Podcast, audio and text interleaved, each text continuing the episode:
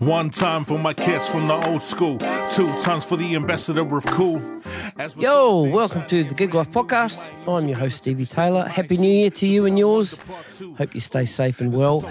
Just quickly before we rip into this episode, if you dig this podcast, please leave a five star review in your app or wherever you listen to this podcast. Follow on Instagram and Facebook, subscribe, and click on that notifications bell. There's heaps of stuff coming up, so you really don't want to miss a thing. Leave a tip or a donation if you dig. All links are in the show notes or at thegiglifepodcast.com. My guest today is Christian Lauofo, aka A2, the Brown Wunda. A2 is a brilliant multi instrumentalist, composer, producer, and audio engineer. He has a brand new podcast out called the Wundaland Podcast, and he has a new album coming out really soon. This is episode 129, and I hope you enjoy my conversation with A2, the Brown Wunda.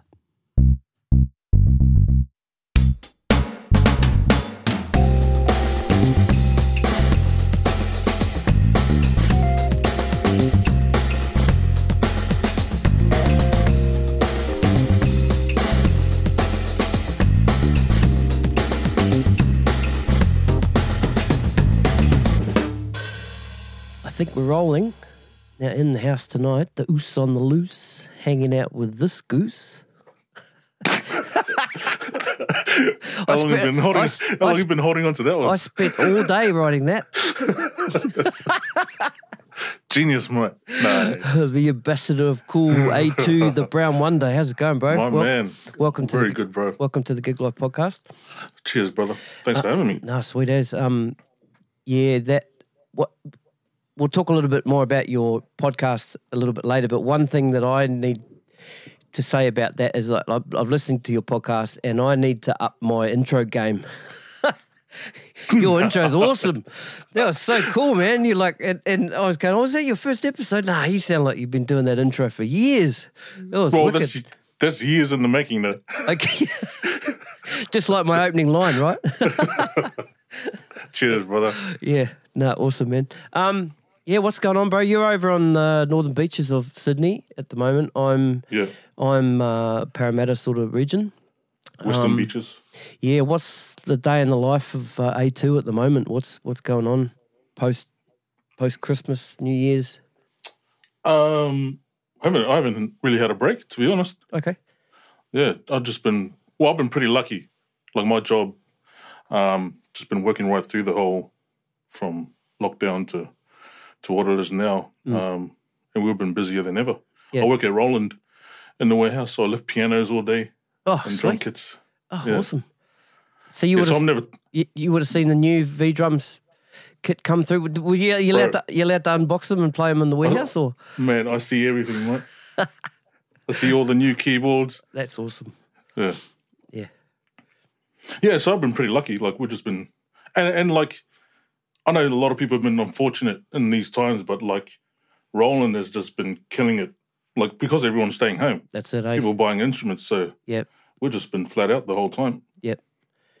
Yeah, I haven't got room in here for a keyboard yet, but I, my my um my lockdown purchase was fr- my first fretless bass. I've been wanting one Oh, for years. Yeah, yeah. So um, Yeah. that's cool, man. It's good fun. Good fun, the old fretless. You've been a bit of a Jaco, Jaco.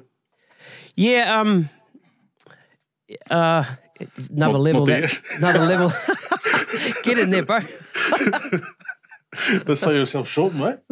Yeah, man. So what about uh, what about music? Um, before the lockdown and, and you know how things are sort of like opening up again, we getting out and playing any gigs? Um, I saw you you playing with um, um, Uptown Funk. Were you playing with those? With that band? For a while? Uh, yeah. Yeah, yeah, yeah. Um, so I, I kind of stopped doing um, band gigs. Um, pretty. I was gra- I'm grateful for the for the um, opportunity to play like three, four times a week. Yeah. But uh, that was just crazy. Eh? Yeah, yeah. Especially, Like- especially working a full time job. Yeah, Working full time, Yep. um, trying to do my own music and Yep. and playing in the covers band was just well, it was just in the end, it was just too much for me. Yep. But yeah, yeah, I ended up playing with uh, Uptown Funk uh, for a couple of years, Yep. playing bass. Okay. Um, and man, I learned a whole lot of stuff. Eh, Mm. like I, I could never sing and play bass before Oh, right. that, Right. but then I was kind of forced to in the end. And like the more you just you just had to do it, eh, at, the, Mm. at the gigs. Can you There's si- no- can you sing and play guitar or Still working on it. okay? Yeah. I'm Yeah. trying. I'm actually trying to rap and play instruments at the same time. Oh, I, wow, No, that- no one, no one really does that. Eh? That must that must be tough. Oh, bro, it's like the hardest thing. You got two different, It's three just- different rhythms going at the same time. Well, yeah, and uh, um, just the changes in phrasing, and you know, Yeah. you, you don't want to be that that monotonal rapper too, just doing the same Yeah. phrase. uh, You know, that's you people Yeah. get bored of that Got to, got to sound natural and Yep. yeah, it's a work in progress. Yeah, I mean Anderson Paak does a pretty good job of that. he's he's another level. well, he can do. He, he, he's pretty but awesome. it's crazy because because mm. there's a lot of drummers that can do that. Yeah. I guess I guess drummers are like used used to playing different rhythms at the same time. Yep. But uh, because I play mostly guitar and bass. Yep. That, that- that's just like oh, I can't get my head around it. Just mm. does my head in mm. sometimes. Mm. But yeah, it's the kind of thing I'm working on. Yeah. Um, you got a new album coming out soon? Yep, yep. Um, I've been saying that for about four or five months Mhm. now. Um, the longer I leave it, the the more songs I come up with. the more album. unfinished, yeah, the more unfinished songs I I, I have. But yeah, um, um, February March is kind of my my deadline, um, and I do have enough material to kind of finish it. If I just knuckle down, put my head put my head in, I, I can finish it. But it's again, it's time Mm. and a whole lot of different things happening. Just life in general, you know. Yeah, yeah, yeah, yeah. I understand. Get Um, distracted. Yeah.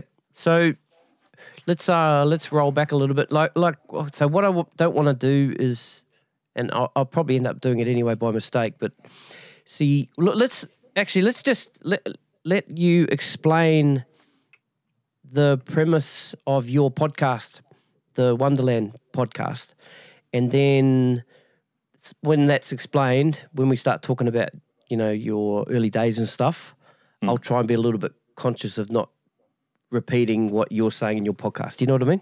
Yeah, yeah, Yeah, good. yeah, sweet. Late 2021, you brought out a podcast called the Wundaland Podcast. So tell us a little bit about that. Um, so podcast is pretty new for me. Like, even just listening to a podcast Okay. has been pretty new uh, experience for me. Um, to be honest, I'm kind of kind of sick of listening. Well, I shouldn't say it. It's kind of sick of listening to music. Um, I want to kind of just escape somewhere else, um, get information. Um, and I've I've actually okay, so I have been looking for a podcast the kind of that I that I want to hear. Yep. Um and it's more like a general kind of thing. So all the all the things that I love. Yep. Um which music, um life, my culture. Yep. Um obviously food. Yep. Because you you know Oh, okay. Just, alive. on, just on that, the statement of the year so far is in your your first podcast, and you said, "Food, because if we don't eat, we die." that's exactly right. Oh, it's like, It's, and in the, the, not what, fancy food, cheap food, whatever. quick food, fast food, slow food. Man, yeah, that's that's the that's the fountain of Yeah. life. yeah, Um, so yeah, all those kind of things, sport, and I, I just wanted to, um, because I couldn't find anything um, out there that has all that kind of stuff. Like a lot of podcasts, and they kind of like focus on, um, like one avenue kind of yep, thing. yep. Um, which is cool because then I can like if I want to hear this certain thing at this time, like I can just go straight to that That's it. which is which is what is is handy. Um, But for me, like I wanted, I thought I'd share all those kind of things all in one podcast. Mhm. And coming from a music background, um, well, actually, so I was working on my first al- uh, second album this new album, and I needed a break, like just mentally needed a break, and and this podcast thing has always been on my, in the back of my mind. Yep. Um, I thought, oh hell, what better way to take a break than just go completely into a different direction and Yep. and work on and tell other people's stories. Um, yeah, and like I went from just not couldn't write a song or couldn't write any lyrics to just man, I was when I was running up podcast ideas, man, the brainstorm just kind of like Just- cool, man. it just came out. Yeah. Um, because you're using like a different creative side of, Yep. of your mind, I guess. Um, and you have a different objective. Yep. Different goal. Um, so yeah, and then I just started. Um, I already had the song Wundaland from my first album. Mhm. Uh, I thought I'd remix that. Yep. So I remixed that for the intro and decided oh, I want to just call it Wundaland, keep the brand going. Yeah. Um, yeah, and then, well, here I am now. Like, damn, it's it's been a real good experience for me. It's been like therapy for me. Oh, that's great. Just yeah, it's, talking. I don't get to talk very often. yeah, it's definitely cathartic. That's for sure. And you, um, Yeah, yeah, you just learn so much from other people. You know, that's the biggest thing I get. I Yeah, get out man. of doing this podcast. And you mentioned before about you, you um, you don't you, you got sick or you don't like listening to music. Hmm. Yeah, I was a little bit like that too, and I had a hard time trying to find new music to listen to. But since I've been doing this podcast, um, I'm kind of I I won't say forced, but for example, um, when I knew I was coming, was uh, going to be talking to you, I listened to your Kilograms album, which I probably wouldn't have seen because I haven't seen, I haven't seen that advertised too much. Good. And fuck, bro, that album blows me away. It's just awesome. I, I I don't understand why it's not it's not out there more. You know what I mean? And it's yeah, cheers, with the different guests that I have. You know, I go back and or go and find their albums and and I'm listening to their music, and it's just made me love so many more artists. You know what I mean? It's uh, Hmm. it's really really really cool thing about this podcast. and that's the cool thing about um, discovering new music. You have a new found love for it, and you're you're kind of refreshed and re- you're reset Yep. your mind, and now now you're kind of just keen to listen to new stuff. Yeah. because you're yeah.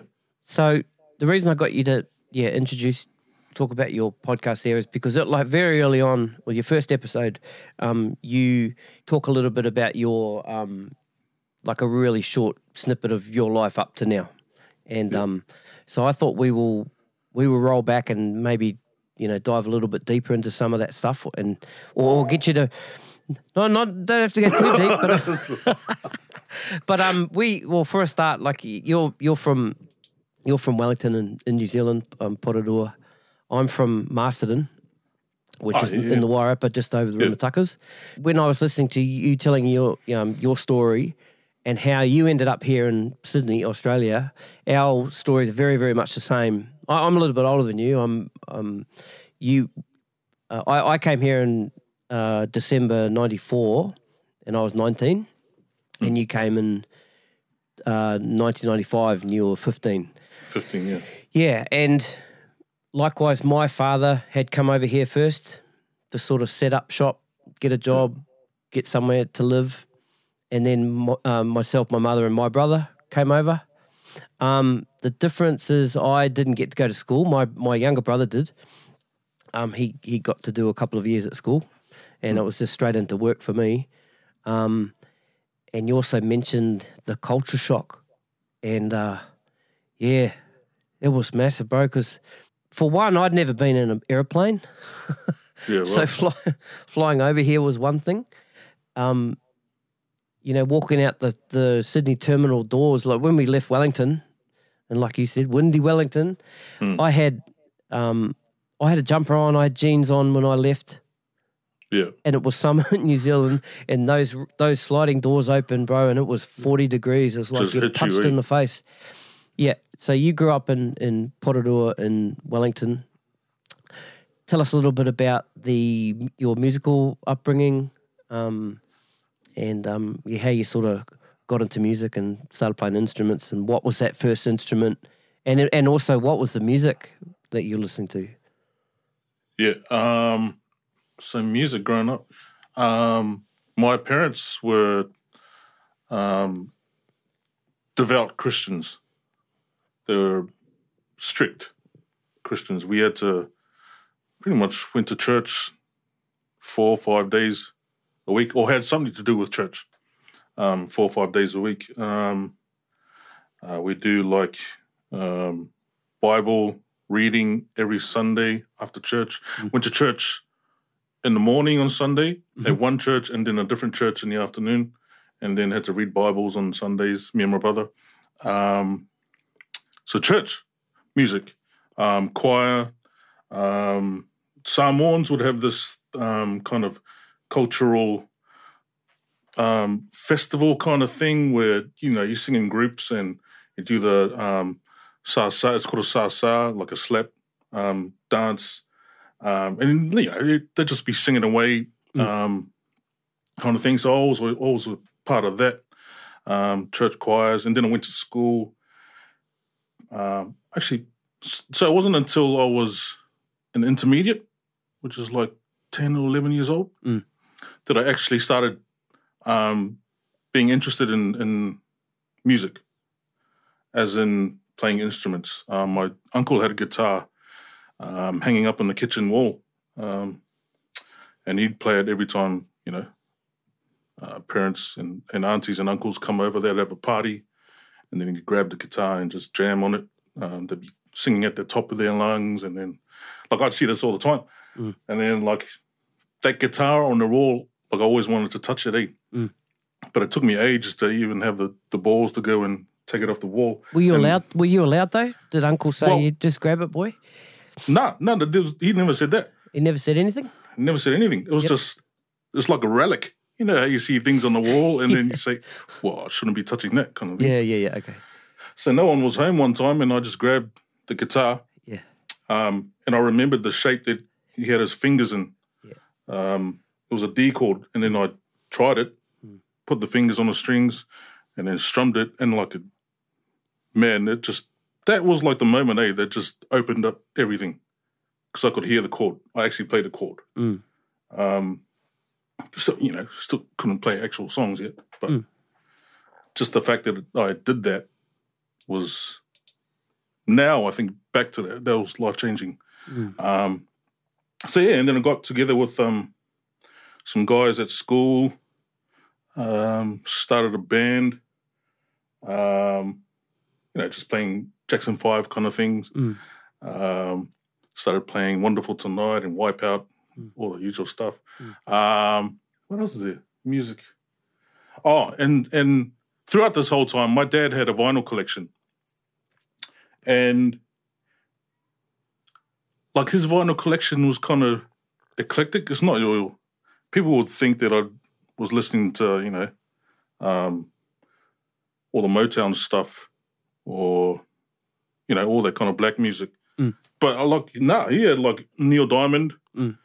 Um, Bruce Springsteen and E Street Band vinyl, um, uh, Barbra Streisand. So I grew up literally with a wide variety of, of music, listening to it, um, eclectic.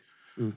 And because it was vinyl, I'd like open it up, read it, um, and then I, th- I think that's where my fascination with the production side, the studio side of Mm. music came in. Just opening it up and, and reading it. And some of those vinyls had like behind the scenes photos eh, in the studio. Yeah, right. And they always look cool to me. yeah, and they're always dressed to the nines, eh? Like, like, Bro. uh, Yeah, yeah. yeah, like the shirts and and uh, and iron slacks with the seam Yeah. seam down the middle. You know, Mm. leaning over that massive Neve desk or or across the Yeah, yeah, yeah. yeah, across the tape machine or something like that. Yeah, Cigarettes. cigarettes. yeah. Well, some people still do that. Anyway, Yeah. um, yeah, yeah. And so, like, my music upbringing was just so vast and, Yep. and wide that to the point where I'm like confused. right. like, um, like, I wanted to play guitar, I wanted to play bass, I wanted to play piano. I went, Hmm. my first um, lessons in instrument was at piano lessons. Oh, I hated it, eh? I Mm. didn't want to go to piano lessons. All the cool guys were going to guitar lessons, but here I am, piano lessons. Yeah.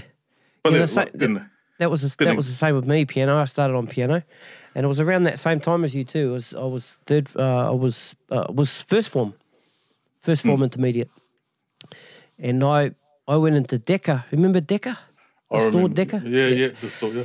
Yeah, it was around Christmas time, and there was this um, piano song playing over the loudspeaker, and I said to my mum, "Can you go and ask the lady who who this is?"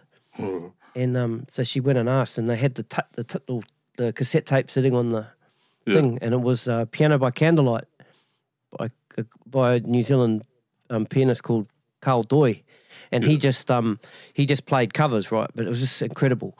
And then Hmm. from that moment on, I wanted to play um, play piano. And then another time, I was walking down the side. I, I wasn't actually playing at that stage, but I was walking down the street, and our local music store had the key, it's a guitar in the window, Yeah, and I went, oh piano, piano, and awesome, you know. So, so then I went and got piano lessons with this old this um old lady called Mrs. Gold, and she had this grand piano inside her tiny wee little flat, you know. Yeah. And I was amazed how she got the piano in there. It's almost like they put the piano on the floor and then built the house around it. you know? yeah. But yeah, it was piano for me. I, I liked it, but then she was a little bit too. Um, she had a ruler, man, and and and if my technique on my fingers was a bit off, whack, Yeah, well. she smacked me, you know. So I, I got over that. Yeah, me. Yeah. Yeah. Sorry, Bo. Back to you. Um, was it? Um, yeah. Oh, actually, can we um, can we go back to the church, the music in the church and the Yeah. church band? I, I'm, I uh, didn't go to church, so I I'm, I don't understand that whole sort of church band thing. And Yeah. so to be a um, so how did it work if you wanted to play music in the church band, not not just choir, but if you wanted to come in and play guitar or drums or whatever? Were you given an opportunity to give it a go, or did you have to sort of um, work your way into it? Was it sort of a revolving Um, sort of thing? You know what I mean? Or was there nah, the set, or was there the set guys that were there, and you just had to sort of sit and watch until you're sort of up to speed type thing? No, it was it was um it wasn't like a um Pentecostal church. It was Catholic church. So we weren't playing we weren't playing like a you know, there's you didn't have to have chops or anything. Um, oh no, no, I'm not talking about the whole gospel chop thing. That's a. Yeah. so it was pretty much just a, like an organ or piano and a guitar. Oh right, okay, gotcha. And and and like um I guess as as soon as someone in the church had an inkling that you could play anything, Yep. it's like, Yep, you're up. Okay, cool. Hey, grab the guitar, you're playing. That's great. So, yeah, yeah, yeah. So I kind of learned how to play a lot of the hymns and church songs from um, memory because I couldn't read Mm. um, music back then. Mm. So I'm just kind of going off the top of my head and just following the, the organ player. But Mm. it was a cool time. Like you learned, you didn't have, I didn't have an amp or anything. It was just an acoustic guitar. So uh, from the get go, I was playing loud, the acoustic guitar loud from in the church, so everyone Yeah. can hear. Mm. Um, and then yeah, I played guitar in um, like the cultural um, cultural events that the Samoans would have. Um, so I'd be playing guitar in the middle of a cricket field, sort of Mm. thing. Mhm. Uh, yeah, oh, you know, like Maoris do too. Mm, yeah. in the kapahakas, you know. Mm. Um, yeah, and I was doing that right up to um, when I moved over here into to Australia. My uncle knew I could play guitar, so I ended up playing guitar at, at his church. Yep. every week. Mm. Um, and it, you know, it was it was kind of it was cool. It was a good school of music. Mm. The old church. You had to play it right, or it was, you know, they'd look at you funny. What was the? What do you reckon was the biggest lesson that you learnt from from playing in church? Um, listening to everyone Mm. is my biggest. That's probably the biggest lesson. Listening, as in like, you got to listen to where the music's going, um, and watching the conductor sort of thing. So got you know, just be aware of what's happening in in the in the space. Mm. Kind of like you know, band bands nowadays, you're always looking around at what the other guy's going to do next, or if anyone's going to give you a, sign, Yep. sort of thing, you know, the top or something. Mm. So I learned that in church, like just be aware of of everyone because everyone's playing a part in the in the in the song. Now going from you know jamming in the in the church band with you know just a guitar and and a, an organ or keyboard player, what effect did that have on your on your timekeeping and your time playing? So if you went and all of a sudden was playing with the drummer, Hmm. um, you know what I'm saying there? Was it was it hard to adapt? Did, could do you sort of develop your own sort of time between yourself and the and and the organ player, and then you get with the drummer, and you kind of struggled? You know, you know what? I've I've never practiced time. Okay. I never. um Maybe I was just kind of, kind of, you know, just naturally born playing in, being able to play in time. But I, I never practiced. I never practiced metronome, Mm. or I don't even know what a metronome was growing up. Mhm. Um But yeah, like, I don't. Maybe I was just it was just from playing songs. Yep. Like playing to uh, recorded songs.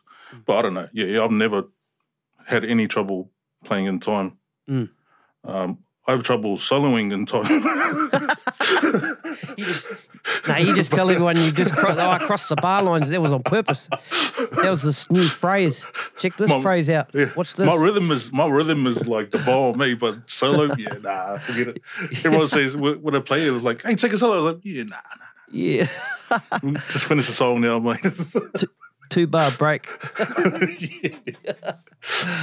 Oh yeah, awesome.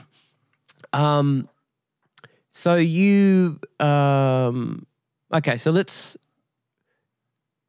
yeah let, let's let's head over to Australia now. So how did that sort of how did that come about? The decision to move from New Zealand to um, Australia. Well, I was 15. Um, I don't even know like how my parents decided to move. I don't even remember them deciding Yep. or even telling us that we're moving over. All I remember is my dad going to Australia. I had Yep. family here, like I had cousins. Yep. Um, but yeah, like just pretty much one day my dad flew over here and my mum got a car, started driving. She never used to drive. So like it was a big change for all of us. Mm. Um, I think yeah, and he went over maybe a year um, to work and and like uh, sort out a school for us, us boys, um, and and a, and a place to stay. um, yeah, it was like pretty sudden how it all happened. Mm. Like I was just wasn't aware of what was happening. I was fifteen, and my parents, you know, kind of growing up, they're not the. My dad wasn't the one kind of kind of guy that would tell you what's happening in life. Yep. Um, yeah, the experience for me was, uh, I think we kind of knew we were co- we were coming over, and you know, we we like my dad was, we'd we'd had a family business and we lost that, and then we were sort of struggling for work, and then then one day, um, because my, yeah, I've got aunties and uncles over here too, and my grandmother was had been over here in Sydney for a holiday, and she she went back to um, back to New Zealand, and dad, my dad was looking through the newspaper and the classifieds, and he saw an ad for a, a job, uh, workshop manager in, in his trade. So he just the next day just rang this fella up and said, "Look, I'm I'm in New Zealand. Can I come over for an interview?" And the guy goes, "Yeah."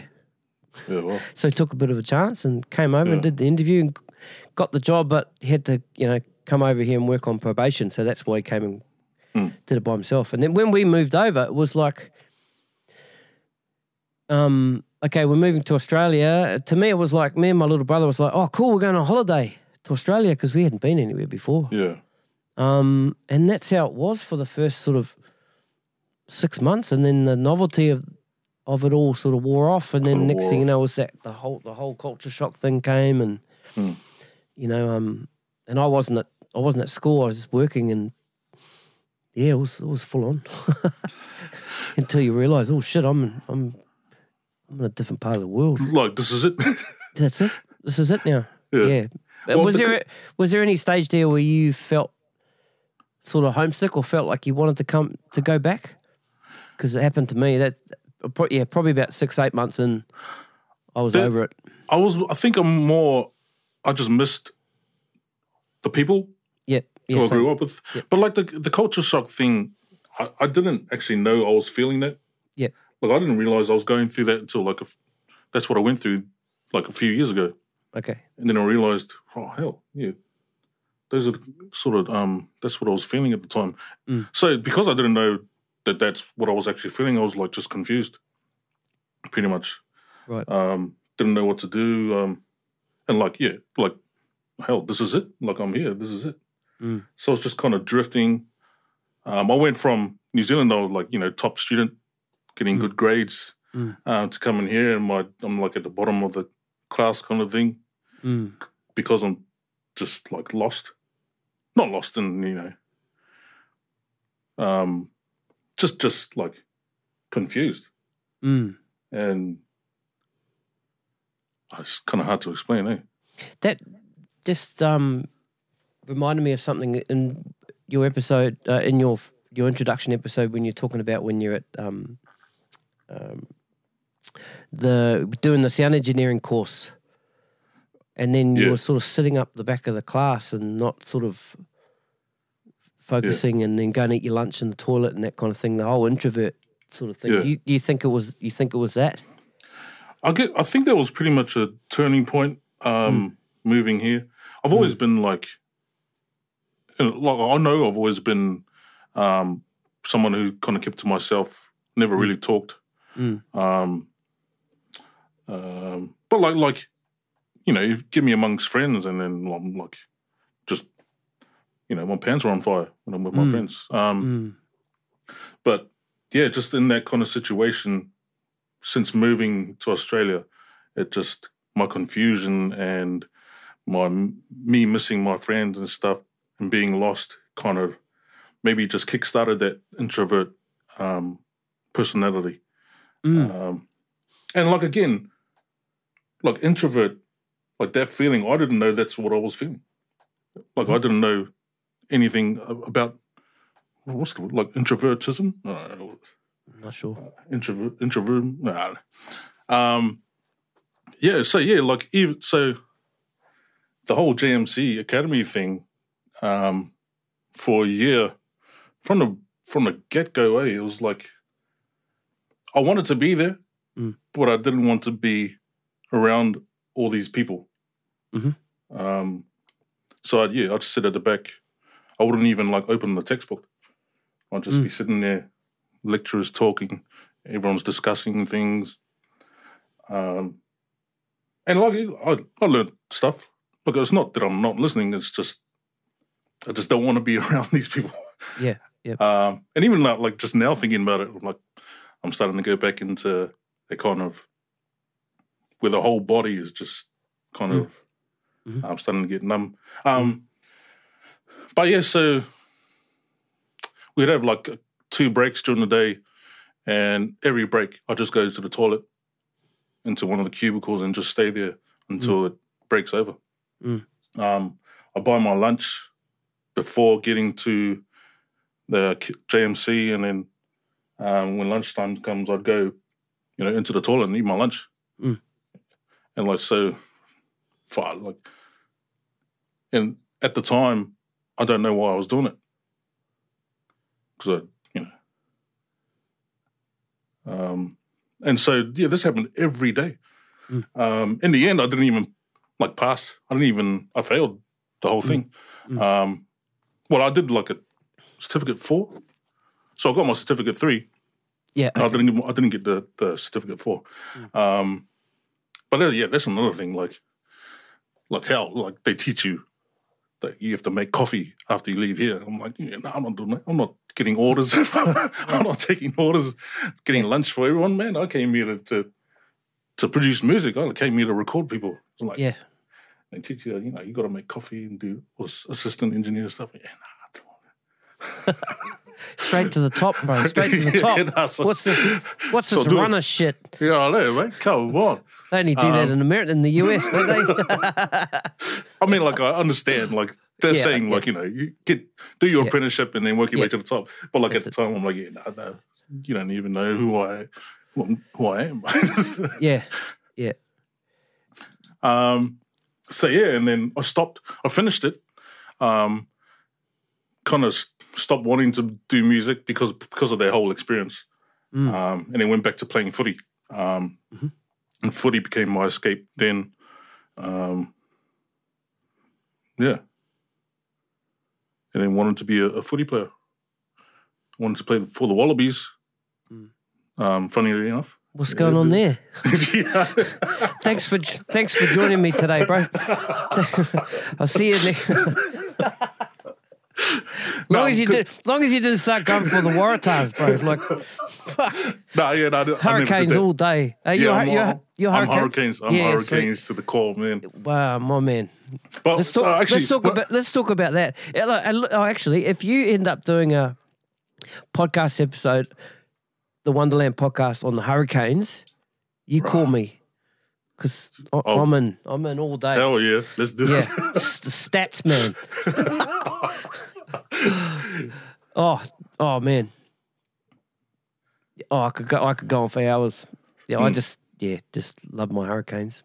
So Um, okay, sorry. So back to yeah. So you got away, you got away from the music and and sort of dug, you know, got, got your um, put your boots back on, so to speak, and started playing footy. How long was it till you started to get the itch to get back into the music, and and how did you, or, or did you know going back to play footy? Did that kind of bring you out of the that sort of introvert thing, or what's what, what sort of got you out of that? You reckon? I think so. Mhm. Um, because I was playing playing with uh, you know older guys, um, and a different um, like different teams too. Mm. So you know, I played for Penrith uh, Union, Mhm. um, and then moved over to Two Blues Parramatta, um, and then played a little bit of you know um, New South Wales Colts or Sydney uh, Colts, and then even had a had a go at Sydney Samoans too. Mm. S- Um, so yeah, I got to play with different teams, and, and kind of mingled with different people Mm. for the first time, which changed my, um, I guess, my social skills. Mm. Um, had to listen to different coaches. Um, Mm. You know, after the game, outside of the off the field, is like you know you party with different different guys from other teams, and Mm. um, so yeah, that that time in footy.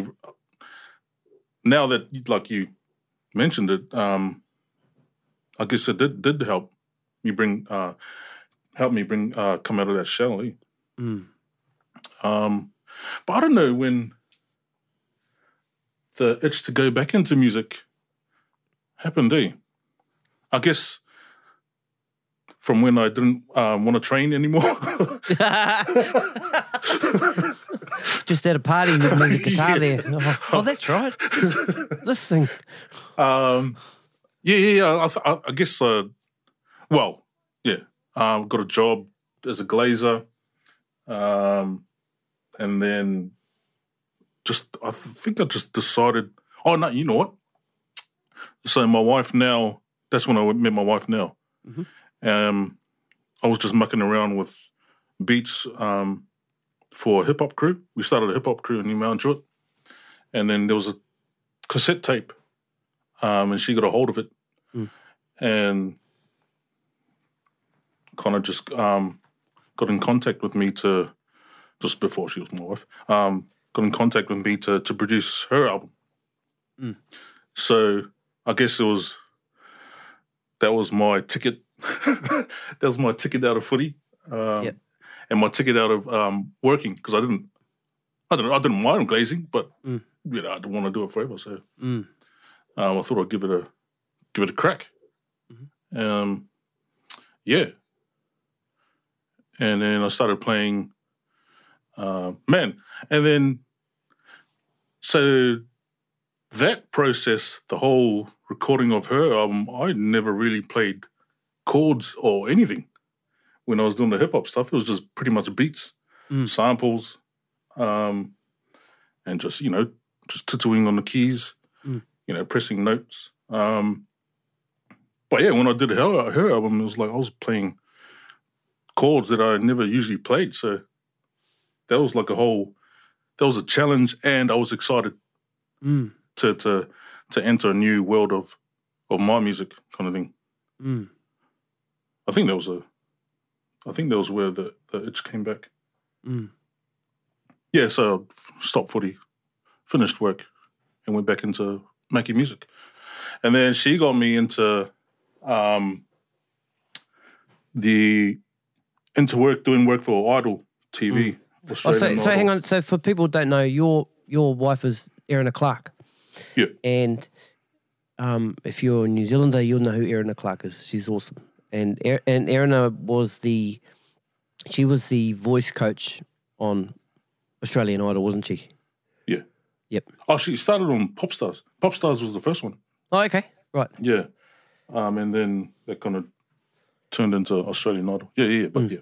Um, so yeah, and then, then that was like another thing altogether. Like hell, this is like this this Polynesian kid who's never played chords before, Mm. all of a sudden is on this big time, you know, prime time television show. Mm. Well, not on it, but like working on it, sort of thing. So the pressure was on, and like I got thrown into the deep end there. Like you had to do things yesterday Yeah. Right. for those kind of shows. Right. Um, That's serious pressure. Right. Hell yeah. Serious pressure. And you had to get it right the first time. So I was doing well. So we had a studio in Dee Why, and we were doing all the actual workshops from there. All the stuff you saw on TV was just for TV. Mm. Um, so all the actual contestants and judges would come to, over to our studio, Mm. and I'd do all the workshops. So I'd be recording the workshops and doing some arrangements, um, recording some of the backing tracks for the um, songs that they use live. Mm. Um, yeah, and then kind of just moved on to, you know, natural progression to X Factor and doing other shows, TV shows, Mm. um, and then working my way into library music. Mm. So I got I got a gig with Warner Chappell Production. Um, yeah, yeah. Um, just doing whatever they wanted me to do.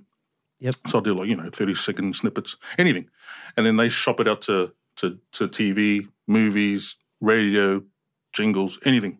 Right. Um, you know, phone hold. Yep. Sort of thing.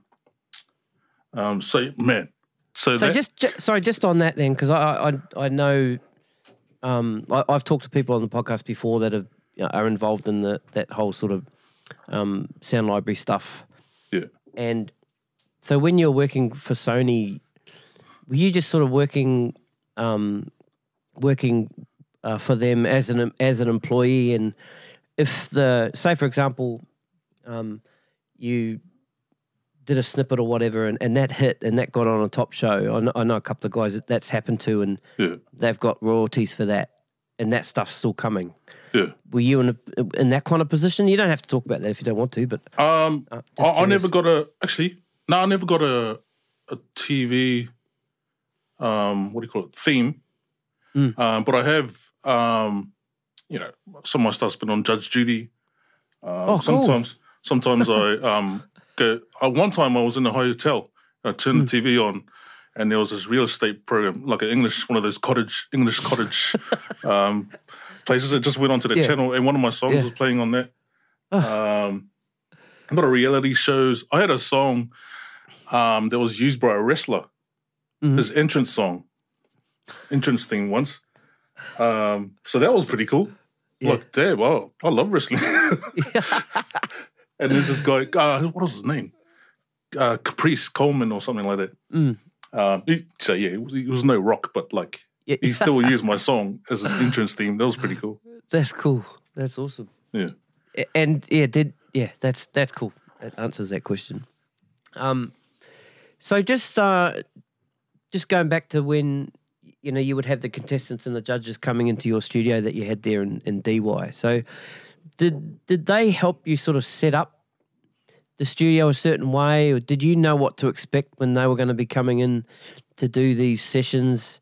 in regards to what gear you needed or that you had, or did you have to sort of um, upscale?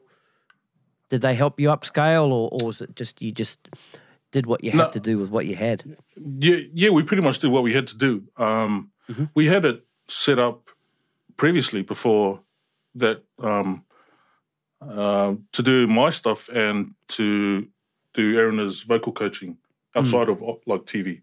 So she did private lessons too. Um, so it was already kind of set up that way, um, and then just the whole TV thing um, was a pretty easy transition.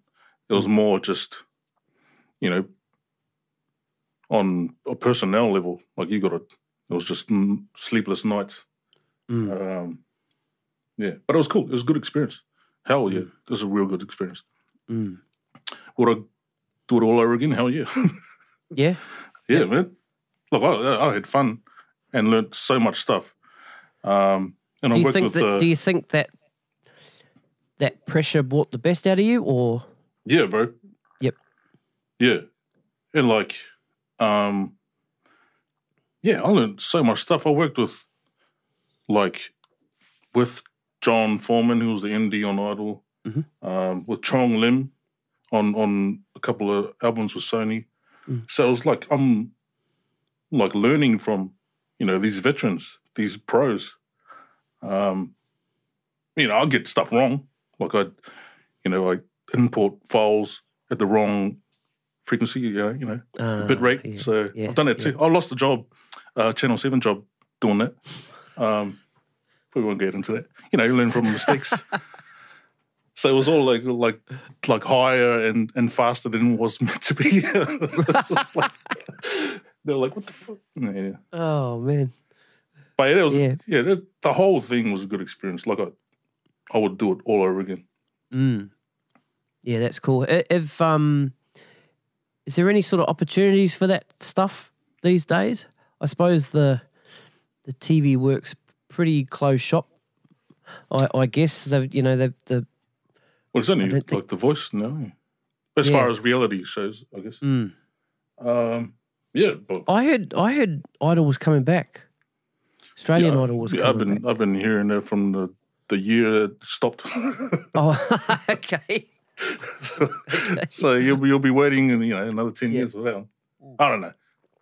I don't know.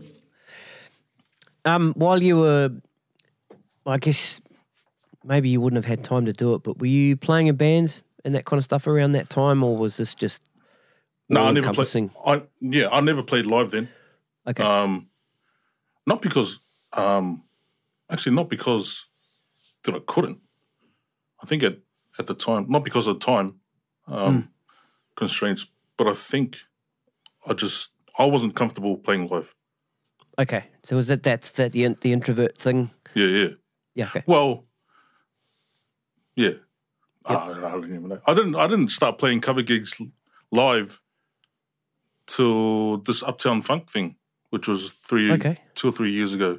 Mm. And the first, and that was pretty much my first covers gig Okay. because I remember it. I was nervous as hell. I was sweating. Mm. My hands were shaking. Different Um, kind of pressure, eh? It's it's different. I was asking around for some some Valium. That's how bad it was. like I didn't even want to drink. Like, nah, Yeah. man, give me some of heavy heavy stuff. I was, just- I was so nervous because I had learned Yeah. the songs. Like I, I may have overlearned the songs Yeah. Yeah. Yeah. and and put the pressure on on myself because it ended up being cool gig. Yeah. and then and fun. But like, yeah, that first gig, I remember it like it was yesterday. Yeah. Just I don't want to go through that feeling again. Just nerves. You- just the nerves are just crazy Yeah. with me. yeah. Um, Yeah. So yeah, and then ended up playing three, four times a week, which is cool. Um, now I just do duo stuff. Um, me and um, Ashley, my stepdaughter, Mhm. we just do duos. Um, I come out of retirement every month. Just Do you still do you still get you still get nervous? Or are you pretty cool now? no, not at the duo gigs. Okay. Um, because you know, because now it's like, like I don't mind if I play something wrong. Now, I just kind of go with it. It's just, Yeah. you just now it's just jam. Like I play s- songs different every time now, Mhm. and I'm happy. I'm cool with that. Mm. Um, yeah, no, no, I don't get nervous Mm. at gigs anymore. I get nervous at other things, but Mm. not not with music. That's cool.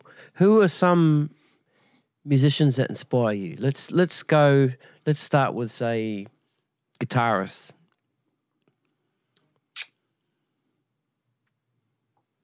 That's hard, eh? Mm. You know what? One of the earliest guitarists that I grew up listening to was Chet Atkins. Really, right?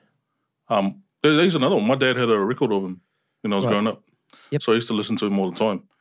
And I still watch his videos now. And like it's just his his playing is just so relaxing and calming. Yeah, yeah. Um, He did. s- That was cool when the first time I heard of Chet Atkins is when he did some. He did some stuff with Mark Knopfler. yeah, yeah, yeah. I think that was the first time. First time I remember that, yeah. Yep. Um, so yeah, my, so one of them would definitely be Chet Atkins. I can't really think of. Um, you know, I've never been like a, like a like a like one of those solo, um, guitarists, say like the the big solo sounding guys like Steve Vai or like those No, I guys. get you. Yeah, Um, I'm more of a kind of just love to chill and listen to, um, kick back to to kind of chill yeah, I got you. musicians. Yeah, gotcha. So, I But I mean, yeah, we, we've all got we've all got them. We've all got those inspirational yeah, play, players that give us something that other players don't. You know what I mean? I get, and I guess well, just thinking now, like George Benson, Mm. I saw him live. Um, he was playing here in Sydney with Marcus Miller. I think Marcus Miller was in the band too. Yeah, right. Um, yeah, bro, the guy's a freak. Yeah. sing, and then he starts singing. I was like, oh hell, come on, man. Yeah, So yeah, I guess Chet Atkins and George Benson, yeah, cool. Now, what about bass players? bass players. Damn. You know, I, I don't have a favorite bass player because I don't listen to um, music because of the bass player. Eh? Funnily enough, Mhm. uh, I guess you know I like listening to Jaco. I like listening to like the heavy funk stuff. Uh, You know, Larry, name Larry Graham. Yep. Uh, Brothers Johnson. Yeah, Marcus Miller, obviously. M- Marcus Miller. Um, there's, bro, there's just too many. There's actually too many bass cool There is. bass players Yeah, um, that just hold hold the bottom end. eh? It's crazy. Yeah. Yep. Uh, who's the, bro? The Mark King. Mark Lil King. 42. Yeah. Bro, I was yeah, just yeah. about to say him. Forty two. In in my in Masterton, there was a group of bass players that sort of brought that music into Masterton, Yeah. and um, uh, the first time I ever heard "Running in the Family" was a live was a live version. It was one of these fellas in my town playing it, Yeah. and um, all the other bass players were like, "Oh man, he can play "Running in the Family." Like, you know, he's the man. You know, everyone's trying to copy him and all that sort of stuff. Yeah. And then I heard the original, and um, and then from there, I the the level forty two stuff I got into. There was there's an album. It's called Guaranteed, and it came out about 90, 92, 93. Mhm. and it's got um, Allan Holdsworth playing guitar on it. Yep, yep. And I don't know if you heard of a drummer and a piano player called Gary Husband. The They're, name they're, rings a bell. play- Yep. they're playing in level 42, and that stuff's just awesome. But I, I could listen to Mark King all day. He's Mm. just, there, you know, there's a guy that, that can sing his ass off Yep. and play his ass off at the same time, Yeah. you know. Just, Just yeah, born with it. Eh? amazing. He started off as a drummer. Did you know that? I yeah yeah yeah. I have Yeah. um, read a little bit um, of on him. Yeah. Um, but He yeah, was the just- and he was the best drummer in their town. yeah true. Right. I, I can't. Was it Isle of Wight or something?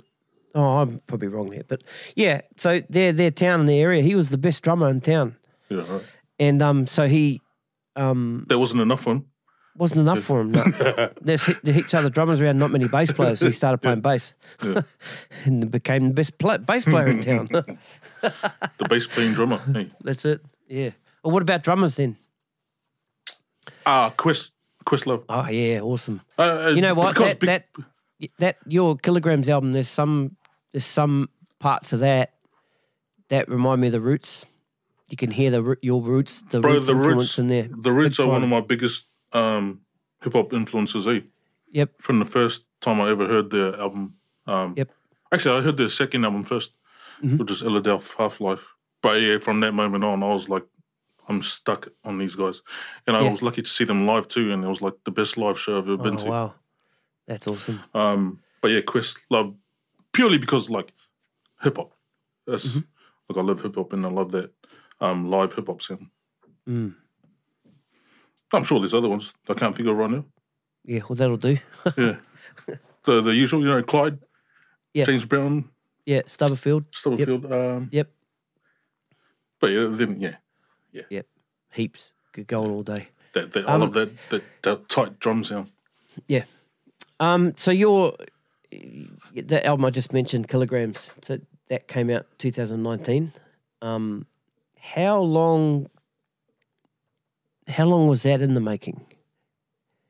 Did you just um decide? Oh, I'm going to do an album. Let's put some songs together, or, or some of these songs sort of been on the boil for for years. Yeah, so on that album, there's like a couple of a few songs that I had because I up to, up until then I hadn't released anything of, officially. Mm.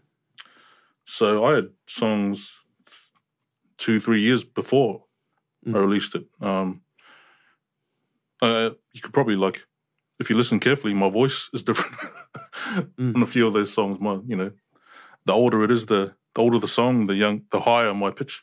Right. Um, but yeah, it's it's been. Oh, well, then I decided, well, I've got to put out a, a project. So, Mm. and I still love these songs, so I put it all on the one um, album. Mm. Um, yeah, and I just kind of decided that was my goal at the time Mm. to release an album. Oh man, so even like releasing the album was had, is a story because we were moving. My missus decided to move house kind of like a day, two days before I had the album release. And I was still working on the album up until up until moving the house. Actually, Right. we moved the house even, and I was still um, trying to record and mix the album like in the van, sort of thing, moving van. Um, Yeah. so yeah, that was probably uh, like a really stressful time because I had not the album released because I had the like the live album launch too at the same time. So released on the live album launch. So I had like the pressure of the live launch, the pressure of actually finishing the album, uh, and the pressure of moving house. And moving house is, as you, might know, people will know that's the most stressful thing Yeah. in the world. Yep. So yeah, that all kind of and when it like uh that when that live album launch finished, I collapsed like the next day. It was just so much relief Yep. in my body and a whole lot of weight off my shoulders. Yeah. And I promised to never ever do that again. and here I am now. Hey, working yeah. on a second one. Yeah. All right. Tell us about the second album then. What what have we got? What have we got in store? Similar sort of stuff, or you sort of change changed tack a bit? So my thing is always, um, you know, feel good hip hop. Yep. Um, there's enough. I figured, you know, there's enough kind of um, emotional, sad, street um, Yep. storytelling stuff out there. So you Yep. know, I'm naturally a kind of cheerful guy now. Um, Well, my missus wouldn't say that, but um, so everything I do, I try to make it so people will feel good or some kind of um, happiness. Um, Yep. So it's pretty much a continuation of that. You'll hear the same vibe. I, I love string arrangements. Mm. Um, so I'll sit down, you know, work on an arrangement for days and just. Um, I love live instrumentation, so um, I'll make a point of trying to play everything in a take. Mhm. Even my vocals, um, I'll go from you know from the beginning to the end of the verse uh, without dropping in, Mhm. which which probably you know pe- people don't really care about this stuff, but that that's kind of more like my mind uh, mindset at the moment. Um, so there's like little kind of goals here and there. Um, it st- still has like you know hip hop influence, soul, funk, um, gospel, um, and I try to make I I actually make a point of trying to sound different, trying to make my music sound different. So I'll, I'll chuck in the bridge. You won't hear many bridges in hip hop songs. I'll just chuck one in because you know no one else has one. I'll and key the- changes. Key I'll chuck in- changes. yeah, bro. At least one or two Love key it. changes. At least two key, key changes. Yeah. Because, like, you know, you don't hear Jay Z with a key change. Eh?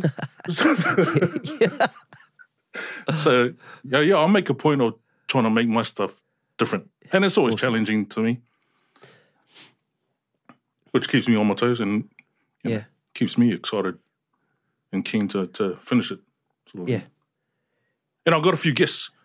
Always, always try and get um some guests on my on my um my albums. I had who was on my first one? I had a few guys. I got I had a guy. I only had one rapping a rapper guest on my first one, and I tried to get him. His name's Afakasi from Brisbane.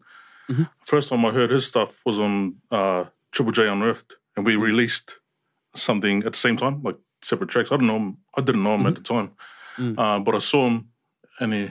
I saw his track and I listened to it. I was like, damn, this guy's the man. So I had to connect with him. I sent him a message and I got him on one of my songs and then um, tried to hit him up for my second album. And I didn't know this at the time.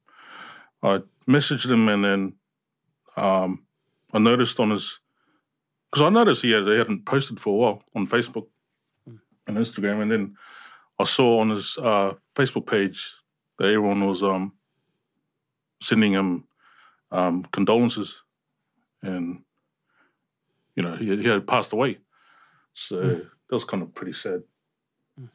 Um, the only guy I'd ever get to feature on my stuff, the only rapper, and you know, bit of a bit of a downer, but. Uh, so on, who else have I got? I've got uh, my stepdaughter Ashley, who is known artistically as Shelby Wright. Uh, she'll be on this album. Um, been working with a girl called Mataya. Um, she's in uh, Haiku Hands. I don't know if you know Haiku Hands. It's like a um, Aussie pop um, group. Uh, she's done stuff with Fundamentals, um, a whole lot of Aussie hip hop artists. So yeah, she, she's jumping on a couple of tracks. Uh, I always try to get local guests. See, Yep. um, people that don't usually um, release stuff or people might not have heard of. And yeah, it's it's kind of me helping the the other artists, I guess. Yeah. That's cool. Can't wait to hear it, man.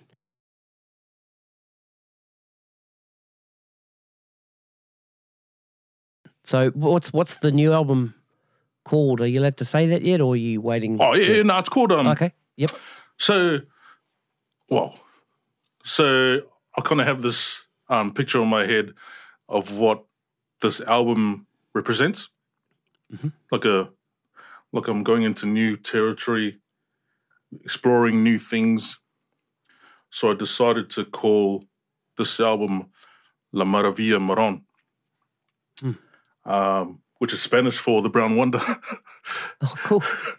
Uh, so it's kind of, kind of me being like an ambassador uh, of my music and Awesome. sharing it, um, you know, with with with unknown, uncharted territory, sort of thing. Um, yeah, and, and like I'm always interested in other people's cultures, and one of my mates um, from work is, is Peruvian, and just one day he called me La Maravilla Marron, and I'm like, bro. So, what was it? bro, say it again. Can you write it? Can you get the write it down? Get the spelling right. yeah. How do you say that? It was, uh, yeah, Gotta so, get I- it to the printers. so I'm like, bro, that's my next album, La Maravilla Marron. So yeah, it kind of started from from there, and, and even like, um, you know, how rappers always have like a different name too. Yeah. So the ambassador cool kind of kind of came from that too. That's cool, man. Yeah. So yeah. That's cool.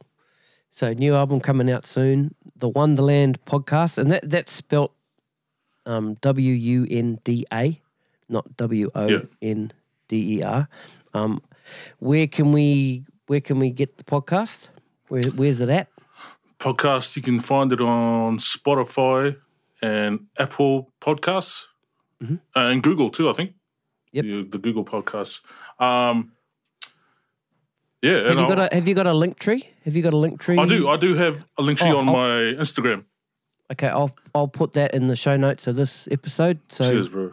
everyone go to the link tree and check out the Wundaland podcast. It's pretty awesome. Um, um, So yeah, it's all kind of like the album, the podcast. It's all kind of like part of the journey and, and just a step towards towards other goals in my life that I that you know kind of keep me going.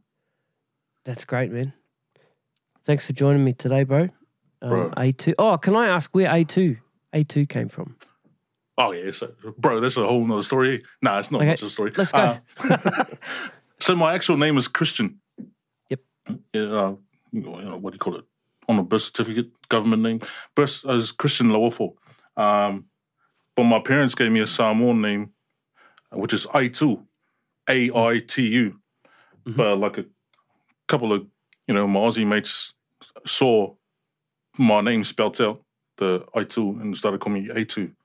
Okay. Um, and then when I started a hip hop group, couldn't think of a name, so I just said A2. So now I'm like capital A number two. Um, That's cool. so that kind of so most people actually know me by A2, and that become kind of my you know music name, producer name. And then I when I decided to actually release stuff, I thought, well, maybe I should change my name even further and just keep it separate, like my production producer Mm. name and my artist um, project name as the Brown Wunda. Yeah. Um, so yeah, I've got like three sets of names. Got a few alter alter egos, bro. Yeah. I, I I've been trying just trying to ca- catch you skip between each sort of character, but I haven't and it's seen funny because like people don't know what to call me now. Like when they message me on Facebook and stuff, it's like, "Hey," and that's it. What did I say? I think I went, "Hey, bro." well, that's Probably yeah, bro, that- That's a good one. Hey, Mister Wonder. Oh, Awesome, bro. Been great talking to you, man. Everybody, check out the Wundaland podcast and look out for um, A2's music. It's all, also on Bandcamp, so there's links Yes, to that in the in the show notes. Um, looking forward to yeah hearing more episodes of this podcast, bro. It's um piqued my interest. I'm really enjoying it, and, and I'm going to work on my intro game. no, man. Likewise, I've been listening to your podcast for ages, bro. You're a veteran you, in the game, man. Oh, I wouldn't go that far. Nah, man. You, you keep doing what you do. I, man, only one of the reasons I started was because you're doing it. Really? Oh, really? Oh, yeah, wow, man. man. I, I listened to your podcast like for, for ages before I Oh, actually had the balls to do it. Oh, thanks, bro. That's cool, man. And like, you got like so many, you got some legends on your on your podcast, man. Yeah, been been lucky, man. And now I got a lot, another one on, so that's cool. Oh, my man, my man. Cheers, brother. Awesome, bro. Take care of yourself, and uh, I'll catch up with you soon. Cheers. All right, later, bro.